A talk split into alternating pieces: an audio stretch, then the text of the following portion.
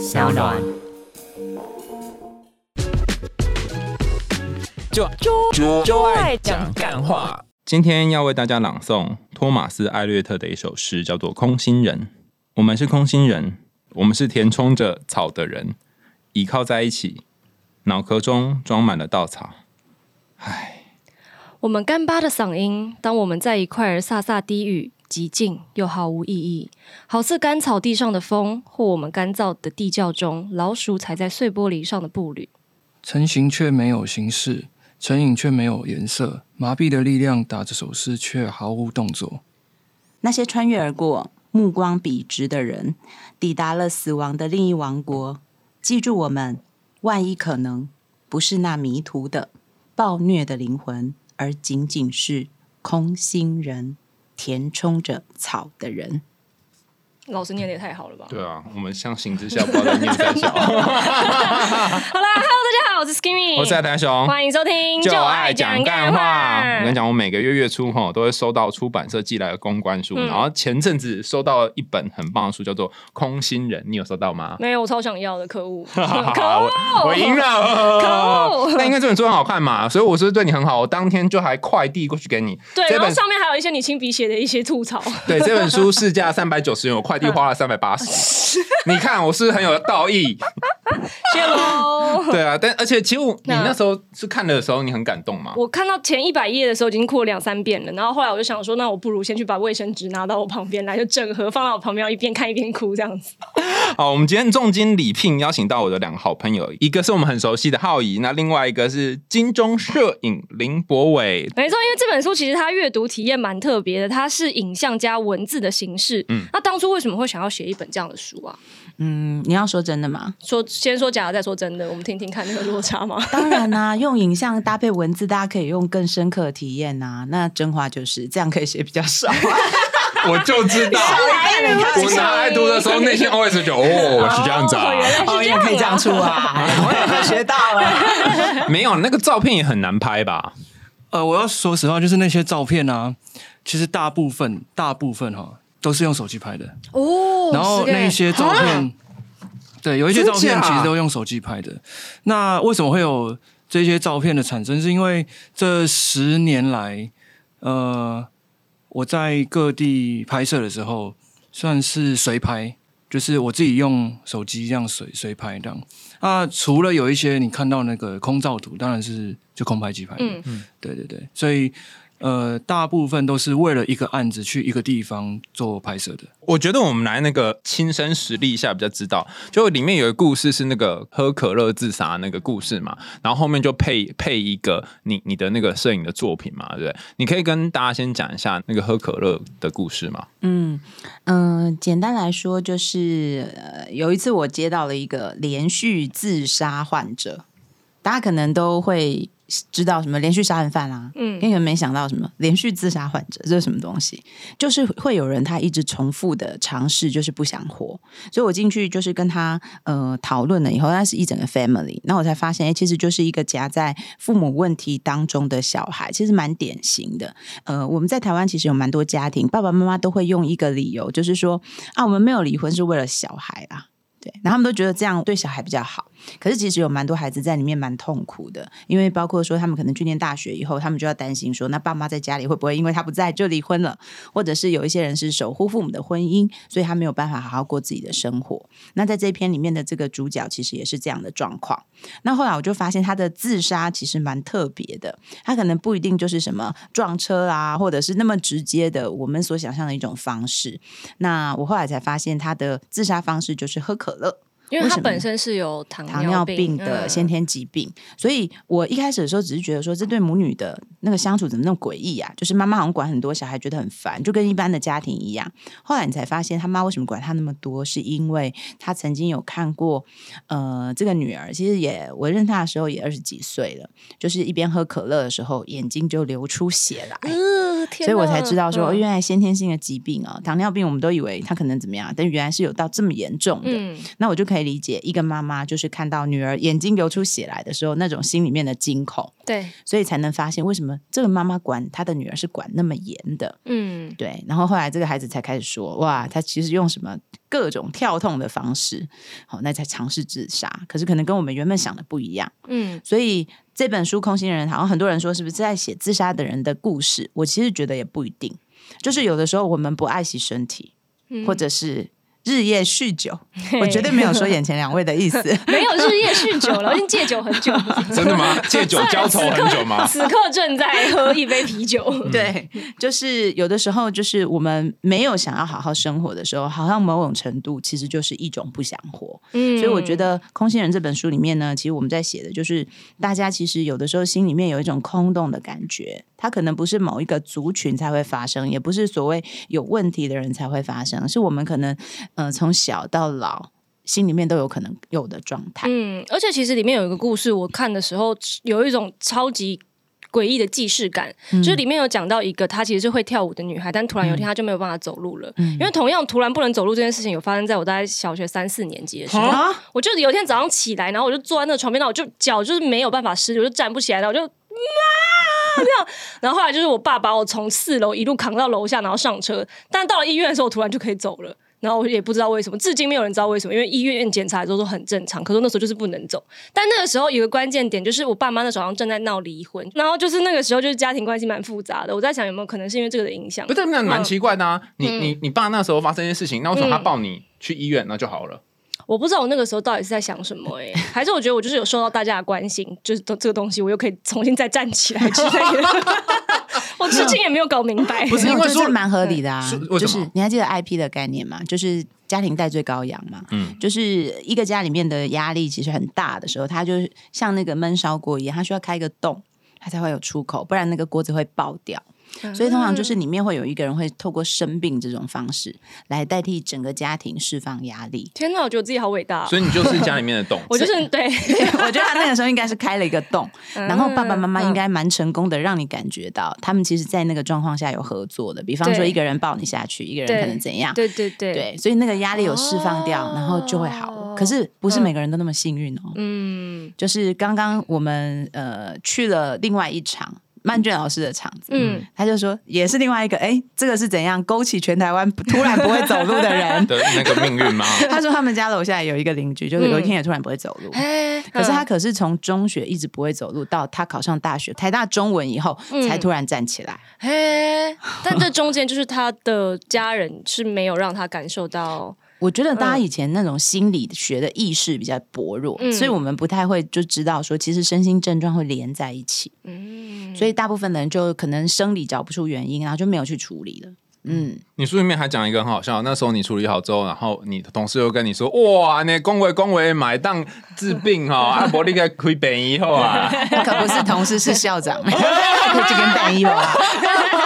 好夸张哦！那那那一个故事，就是刚刚那个浩莹那个故事，你后面是接什么？后面是哦，无法表达这个故事嘛，对不对？对对，就在街头跳舞这个啊，来来来来来来来，最好最有趣，来，我们要跟大家说明一下这个里面长什么样。就前面讲了一个无法站起来的女生，然后后来还要去跳舞嘛，对不对？对，然后就接了一个。就是导演就接一个别扭与洒脱，然后我真的是完全看不懂为什么，就是他后面就有你看有有山有一个鸟，这一看是洒脱嘛，对不对？那旁边就有一台很像是挖土机的车子，还是什么工业的车，这我就开始有点不明白。然后在下面就接了一只瓜牛，到底这是为什么呢？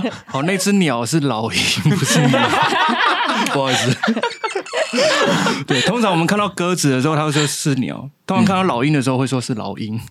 就是我太太暴露了海苔熊没有一些常基本常识、物理常识的部分。好了，呃，其实我我我在这几次都在分享的时候，其实我一直都有一句话，一直常常会讲到，常常会讲到，就是呃，有的时候你自己压力很大的时候，然后快要走不下去的时候，那如果你能够想远一点，然后层次再站高一点点。是不是就可以像老鹰一样展翅高飞？就是当你走不下去的时候，麻烦你就打开你的翅膀往上飞。他突然讲出很意识流的一个发言，不对不对，我觉得还是不合逻辑。那那那个那那个难搞定。那那个瓜牛跟这个田间的这个车的意思，就是叫你不要再背房贷了。那个瓜牛的意思就是这样。你开始抄 每个人是不是有每个人的头像？好，好，好，不要背房贷。那你来解释这个车，这个车什么车吗？不是，这应该是什么？越野田间的那种车吧？是吗？田间工作车。来，你说。但是我觉得这一张照片给我感觉其实是清澈跟洒脱的，因为你看它其实算感觉算是一个乡间的地方，然后又有车，然后白云这样子。然后路很大条，所以你看到每一个人在看每一张照片的时候，都有不同的感受跟投射，这个就是目的在这里。我的台阶做的蛮好的嘛？真的，真的做的非常好。然后下一张，下一张就是一个城市的空拍图，这样我就理解了。对，就是因为这样子，你就所以你在这城市里面，你觉得自己很渺小、很痛苦，但是当当你站到山上去看这个城市的夜景的时候，你又可以感觉到另外一种不同的境界。李先锋，现在为大家导读这本书，原来是原来是这样子啊！其实其实这本书，其实这本书啊，就是有大家也有一些朋友在分享说，看完书的时候，或是在看的过程当中，他会他会比较沉重，嗯。但是的确在中间卡了几张呃照片，这个照片其实就是为了要缓和在阅读的时候的那个心情，嗯，就是说能不能够再慢一点，再安静一点，再沉淀一下。对，然后所流露出来的那个东西才是才是书里面的内容。嗯，就是说书里面的内容是为了调出你本来心中想的那件事，让你反出这个感。像我们里面有一张照片是狗的，嗯，然后它就是跟笼子搭在一起。有在第一张，对对对对对对对。然后有一张是猫的，嗯，也是跟笼子搭在一起。嗯，那其实那张照片，其实我们在挑的时候，其实它是有不同角度的。哦。对，就是说，你可以我们在书里只有看到一个角度，可是我可以我在挑照片的时候，其实我可以看到它很多个角度，所以我知道它真相的三百六十度是长什么样子。然后就有人就告诉我们，比如说总编就说我那张看起来很哀伤，我想说这有什么好哀伤？那只狗不是很舒服的躺在那边吗？它敢看起来像是在栅栏后面的。然后我就随口跟他讲一句，所以。你觉得自己已经年纪大了，关我可以直接就这样讲。没有，我刚刚内心想说，我内心想说，哀伤不是狗，是你。是，你了解吗？就是那那，就是它是反射出我们内心的某一些状况。嗯，所以有可能此刻你对某一些照片有感觉没感觉，可是你可能明天的时候，你突然对某一张照片有感觉或没感觉，它就是会投射你当下的情境。这样。那你们看那个刚刚讲的那张狗啊，跟下面那个那个老老先生，就在狗的那张照。照片下面有一个老人看着窗外，你看到什么？就是老人好像有一种我我看到的啦，就是看到觉得有点那个眼神就是无望的样子，然后觉得啊人生怎么这么悲惨？我自己原本看是觉得狗那一张就是蛮开心的，但老人这张有点伤心。但是我后来看到旁边写困住与挣脱之后，我就觉得狗那张蛮悲伤。好，那你会 你你怎么理解这两张放在一起？这两张放，我觉得老人被这个老人也被某个东西困住。你看这两张照片的敬畏是反过来的，一个是从外面看里面，一个是从里面看外面。对，好，那我先讲那个老人现在发生什么事。你认识这个老人哦？呃，不认识，但是我在拍摄的故事里面，他是我其中一个角色。嗯，就是那个时候是二零一八年，然后我在我正在拍一个呃呃中国医保的纪录片，嗯，就是医疗保险，我们台湾叫呃台湾健保嘛，然后中国叫中国医保，医疗保险。那其中有一个医疗保险的呃项目，就是他们会用列车的方式开到各个偏乡。那这个地方在是在那个黑龙江，嗯，牡丹江、黑龙江那里。那他是把列车改变成改造成手术。那那个那个手术是做白内障手术，对。所以那个老人是其实是在当地的人，然后他等待了一一一个列车为他做一场。当地没有办法，可能没有办法这么容易做的手术。哦，所以那个车会开到你的你家附近的某个地方，然后你就去那个列车上做手术，对对，像捐血车一样子，它是列车，对对，他就把列车改成病房跟手术房。嗯，对，而且白内障开完，它其实是会看得更清晰嘛，所以它其实是一个重见光明的状态。哦，所以到到头来最寂寞的人是我，我就投射我的寂寞在上面。对，我想寂寞的可能是你本人而已。但是在刚我们讲那个照片的另外，就是后面有一张猫咪的照片，它就是完全不同镜位，它就是从里面拍猫在栅栏里面的状态，好像是一个完全不一样的感觉。对，一样一样是在一样跟狗的位置是一样，就是说在栅栏里面，但是它却悠游自在，嗯，就看起来是这样子啊。还是是猫的特性本来就是，也许。因为我最近看了一个影片，叫做《如何跟猫学快乐》，然后它第一则守则就是 fuck them all，OK 哦。刚刚在那个别扭与洒脱后面，不过你是也讲了一个你自己的故事，跳窗的那一个。我自己写的那个故事是这样，就是我我小时候很调皮，但是我们家管我管的很严。对啊，很严的原因，其实书里面有写嘛，就是因为我的家庭背景是就是单单亲家庭嘛，所以为了让不要让外面的人觉得家庭不完整的孩子呃没有家教，所以反而我的家教是非常严格的。那可是我又我又是自由的灵魂嘛，像风一样的男人，所以就会希望 跳脱很多。框架，嗯，所以后来确实也是从窗户跳出去蛮多次的。因为我以前面对惩罚的时候，不是用一种被惩罚的感觉，嗯，就是你说你要，你就是因为跳窗户，所以要要惩罚我嘛，所以要跳可能十次，但是我就。很享受这个跳窗的过程，对我就是觉得我在玩。原本爸爸是想要惩罚他跳窗十次，他做了三十次。对对对，他那个是房间的窗户啦，不是正常的外面的窗户跳跳。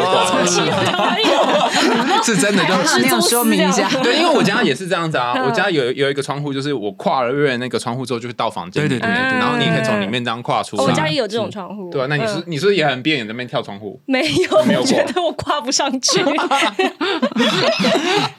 所以你后面写这个是要。echo 他前面那个也想要叛逆家里面这件事吗？就是鼓励可以自由一点。嗯嗯，因为我觉得其实里面今天还有写到那个，我今天在看的时候，还有特别把一句话记下来。那句话让我觉得心有戚戚焉，也可以呼应一下我们刚刚讲的事情。哦，你终于要讲一个比较震惊的了。这 对，我以为我刚刚都在讲震惊。那我们两个都很认真诶，就是。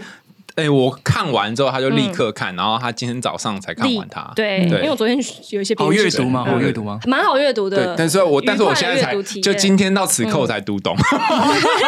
因为里面有说影像吗？对，就是哦，原来是这样子啊。它里面有说，真正的家不是一个要你委曲求全的地方，而是那个教你如何自由快乐成为自己的所在。我觉得这应该是蛮多亚洲家庭的孩子都看到都会觉得有一点想要潸然泪下吧。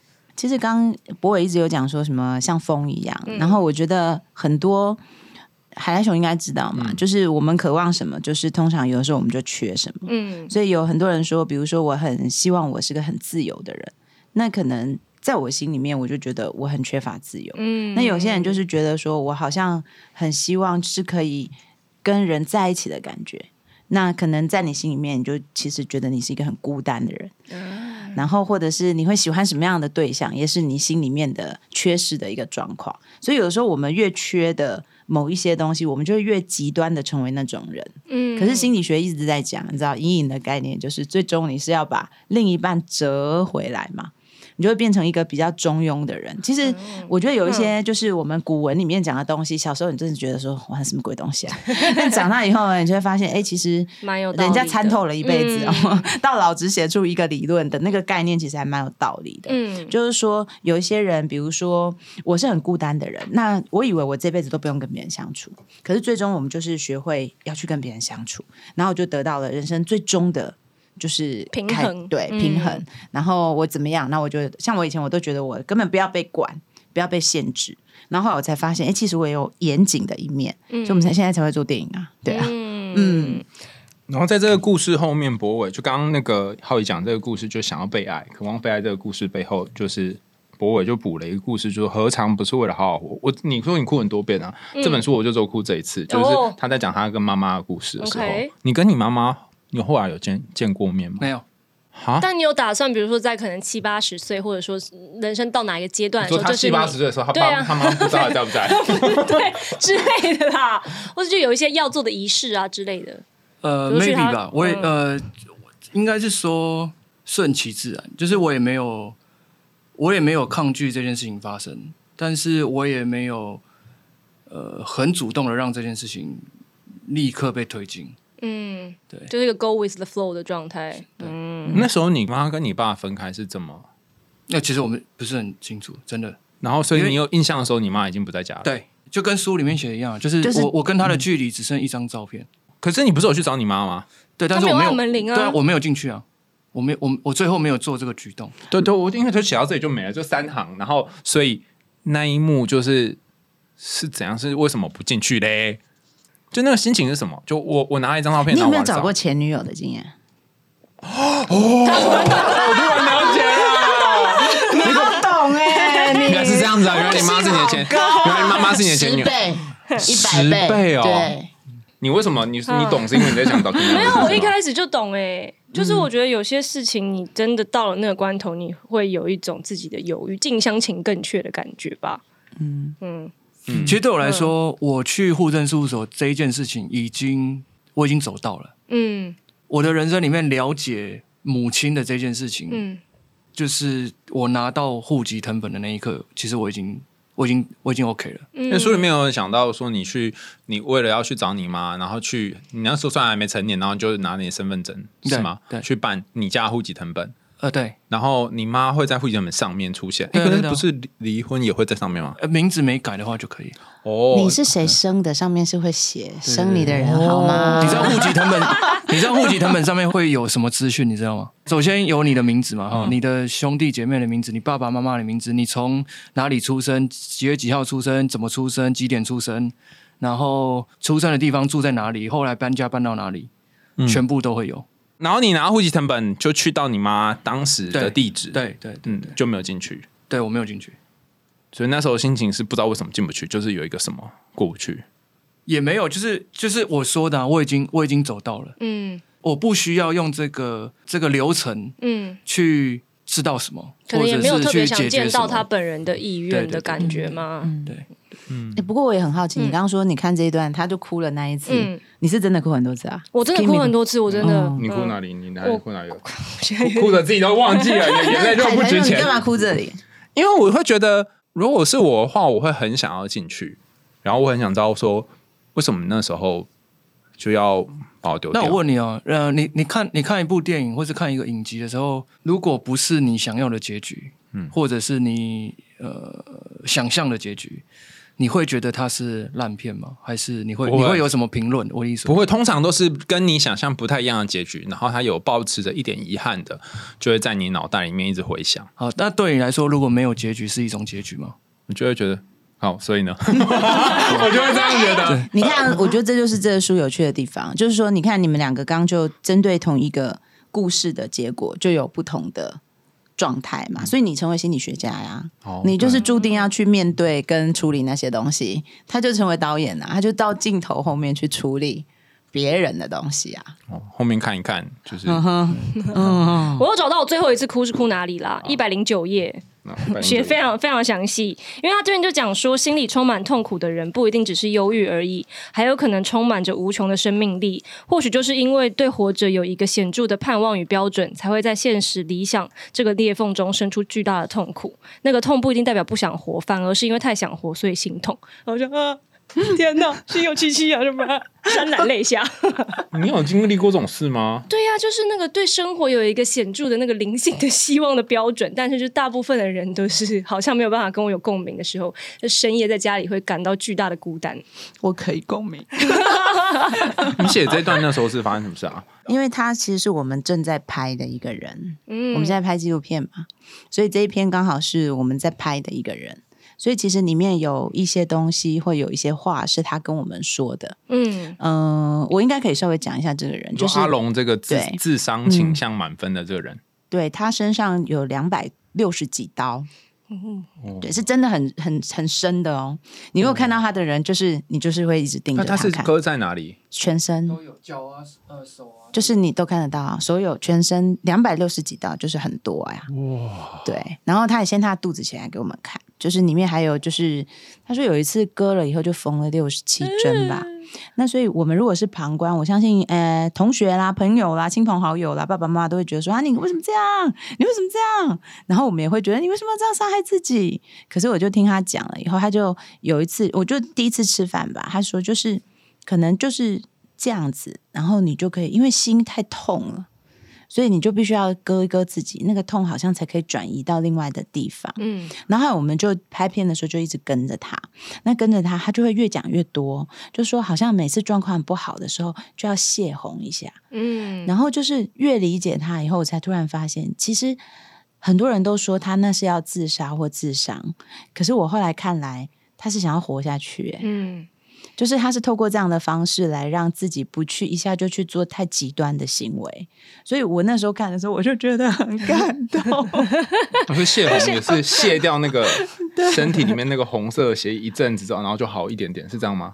依他来说的话，可能对他来说自残是一种泄洪的行为吧。对，嗯，虽然是伤害自己，但是是为了让自己活下去。但你别说，我每过一段时间压力积累到一定程度的时候，我也会大醉一场。嗯，对，然后等我是第二天醒来，就会觉得好了，算了，就是压力过了就那你是不是经常压力累积？没有，的话已经有越来越少的状况，从大学到现在，已经频率越来越少，累积到可以去开一个酒吧的。但是因为刚刚讲到自杀，其实还是要帮，因为我最近其实有蛮蛮多朋友不约而同的，就是来问我一些问题。但是我们这问这问题之前，我先讲，因为其实我之前就有在想象过，就要构思一些小说概念的时候，就想象过，如果说现在在这个社会有一个神秘而且超自然的机构，他们就是专门下凡来处理，就是这一些想要自杀的人，比如说生存。事务所之类的，那在这个自杀率逐年飙高的社会，不知道这样子机构跟这些想要自杀的人会就发展出怎么样的状况，然后他们会用什么样的方式来帮助这些人？后来我看到这本书的时候，我想说，哇，这不就是现世的生存事务所吗？这样子。但是我其实蛮好奇的是，因为其实我不太确定说有自杀念头的人，就是通常他是会因为什么样的契机而继决定继续活下去？因为像我有朋友会跟我说，他偶尔可能会想说。好烦哦！其实十一死也没差。我如果从这边跳下去，不知道会怎么样。那他们自己也会有担心，说我这样是不是其实有自杀倾向？我是不是应该要开始呃注意？我是不是有忧郁症什么的？会有一些对这样子的状态的恐惧。但是大家对这个都是一知半解的。你刚讲那个东西很巧，我们其中有一个案子就是哦，是是是，就是一个一个就是你刚刚讲那个概念，对对对，就是我们有一个叫情绪实验室的案子，就在做这个概念，这样，嗯，对。然后呃，你要不要先说？好，嗯，呃，我就是用我刚刚海苔熊的问题来回应你啊，就是呃，一样，就是阿龙是用自我伤害来生存的。我可以回答你说，我为什么后来没有进去啊？就是说，首先第一件事情是，我不觉得看到人就代表我找到他了，这是第一件事情。嗯，为什么？因为对我来说，他已经活在我的血液里面了。嗯，所以我都一直觉得他是存在的。好，这第一个。那第二个是，呃，我是需要他的缺席变得更强壮。所以我一方面也担心，我自己也是怕，就是这是我自己的心理议题，就是说我很害怕，是真的看到人的时候，我会没有办法生存。嗯，就像阿龙需要这种方法，所以那个痛苦对我来说是我往前走的动力。哇！你有没有听过一句话，就是生气或者是愤怒本身也是一种力量嘛？嗯，所以有一些人有的时候是，而且我觉得蛮多人是养来生气在过生活的。嗯嗯呃，我不是说他，但很多很多的人生气，它是一种其实很有生命力的展现。所以你看，很多就是我们会说他脾气怎么怎么差的人，他其实某种程度，他那内在是有很多很多很精彩的东西。嗯，只是别人可能看到都是比较负面的东西而已。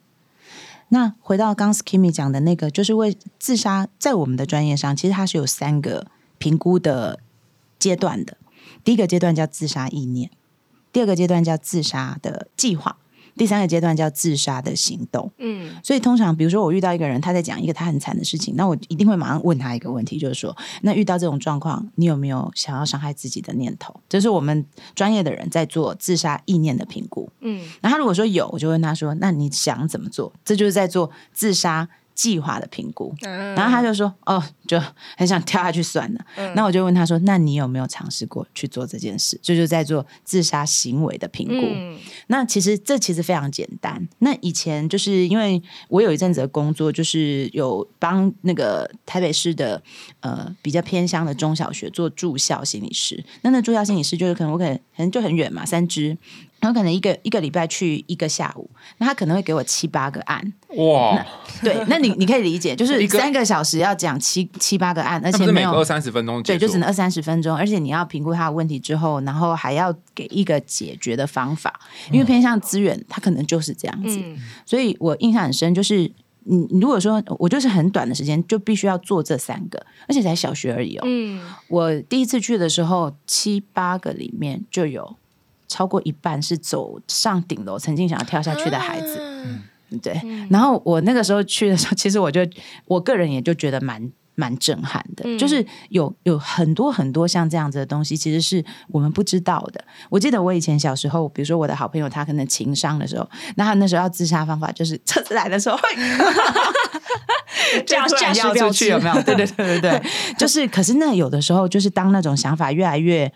强烈，或是越来越那个时候，他有时候可能就会变成一种，比如说喝可乐，他其实也可以把一个人弄死的这种状况。所以我觉得，呃，自杀其实不是发生在谁才会遇到的问题，就是我们都没有预料，如果我没有办法好好的去照顾我们自己的心灵的时候，什么时候我会不会也走到了，就是把我自己生命结束的那一刻？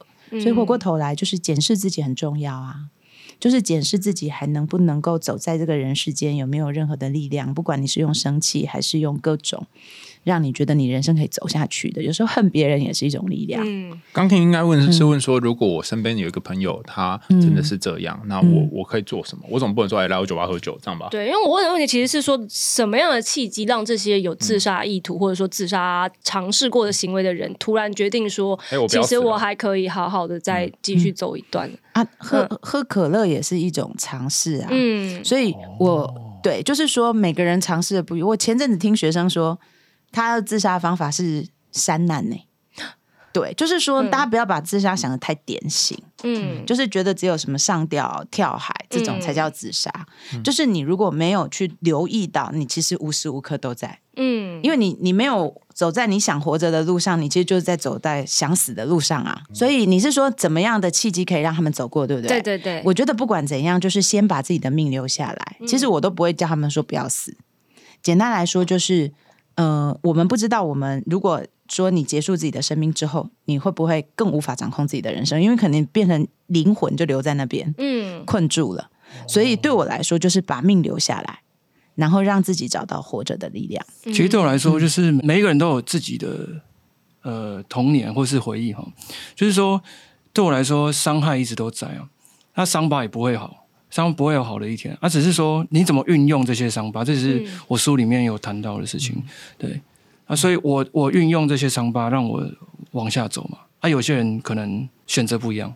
这本空心人的书是有计划有什么拍摄吗？还是怎样？哦，有一个纪录片的拍摄，然后主要是为什么要拍这个纪录片？是因为我的初衷很简单，就是我开放了一个平台，让你想要说的话。在这个平台里面被抒发起来，这是第一个啊。第二个是我们两个都发现说，在我们在走访的过程当中，发现很多的问题都是来自于呃童年记忆。即便今天不是学生，或是说成年人，都有可能因为呃以前的一些童年记忆，或者是原生家庭跟有关系，所以就会想说，哎，那如果这部片做成是两代人的对话，嗯，会不会更好？或者是？同类型的人的对话，我告诉你说，我有一样的状况哦，你要不要跟我一起陪我一起走？我也陪你一起走。嗯，一群人走的时候就会走的比较远。嗯嗯，我们上礼拜在拍空景的时候，刚好在路边拦到一个本来要跳下去，就超巧的。你是柯南，是随时随地，对，就刚好。然后我们就就说，哎，其实也没有办法，我就说好吧。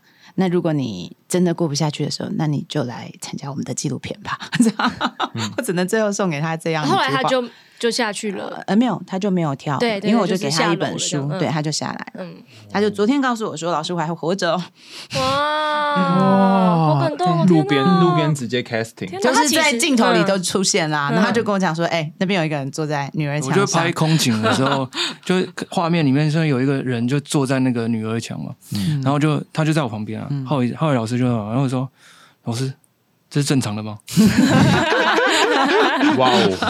他本来那天要带带妈妈一起死的，天哪！对，然后就活下来了。所以你看什么契机？嗯，我就问他说：“那你觉得我这么难得在那个还在镜头里，然后这么难得又遇到你，你觉得这是什么 sign？” 嗯，对 我以前的案子啊，都是比较有目的性的拍摄，就是它是一个案子，这个片子它没有目的。就对我来说，最大最大的目的就是让大家有一个平台，能够抒发自己，然后一起对话。嗯，对，就是这部片它嗯很特别，是因为它有各种伦理的议题哈，就是医疗议题、媒体的议题，然后拍摄上面也有很多的规范跟跟限制。但是对我来说，它不会成为这部片的阻碍，而是我就是越是这样越开放。嗯，哦，所以我不知道它最后会变成什么。嗯，所以如果你也很想活下来，那你也可以跟我们联络，嗯，让我们记录你。但这部纪录片有预计大概什么时候会拍摄完成，或是让大家可以看到吗？你这样给人家很大压力。没有，只是大家会想知道吗？观众一定现在很想知道。我们大概周末会有个，大概会有个三分钟版。然后再会有十分钟版，对，因为我们的剪接其实也蛮厉害，应该可以讲，就是是十二页的剪接师。那我们要在哪里才看得到呢？就是他出来就会大家都会看到，因为如果他剪了一个三分钟版，就是会让大家可以传阅，就是让铺天盖地的让你知道我们出了。之后会有十分钟版、十几分钟的短片版，然后就逐渐走到长片。反正如果大家想知道的话，我跟海苔熊一定会转发，所以大家只要追踪我们或者追踪就爱讲干货的 IG，就一定会看到这个讯息了。哇，趁机打广告打一波，我觉得真棒！好，想听最毒辣、最多干货，又不想听很多干货的节目吗？赶快订阅追踪起来！没有听你会遗憾终生，听了之后你会终身遗憾。我们下次见喽，拜拜，拜拜，拜拜。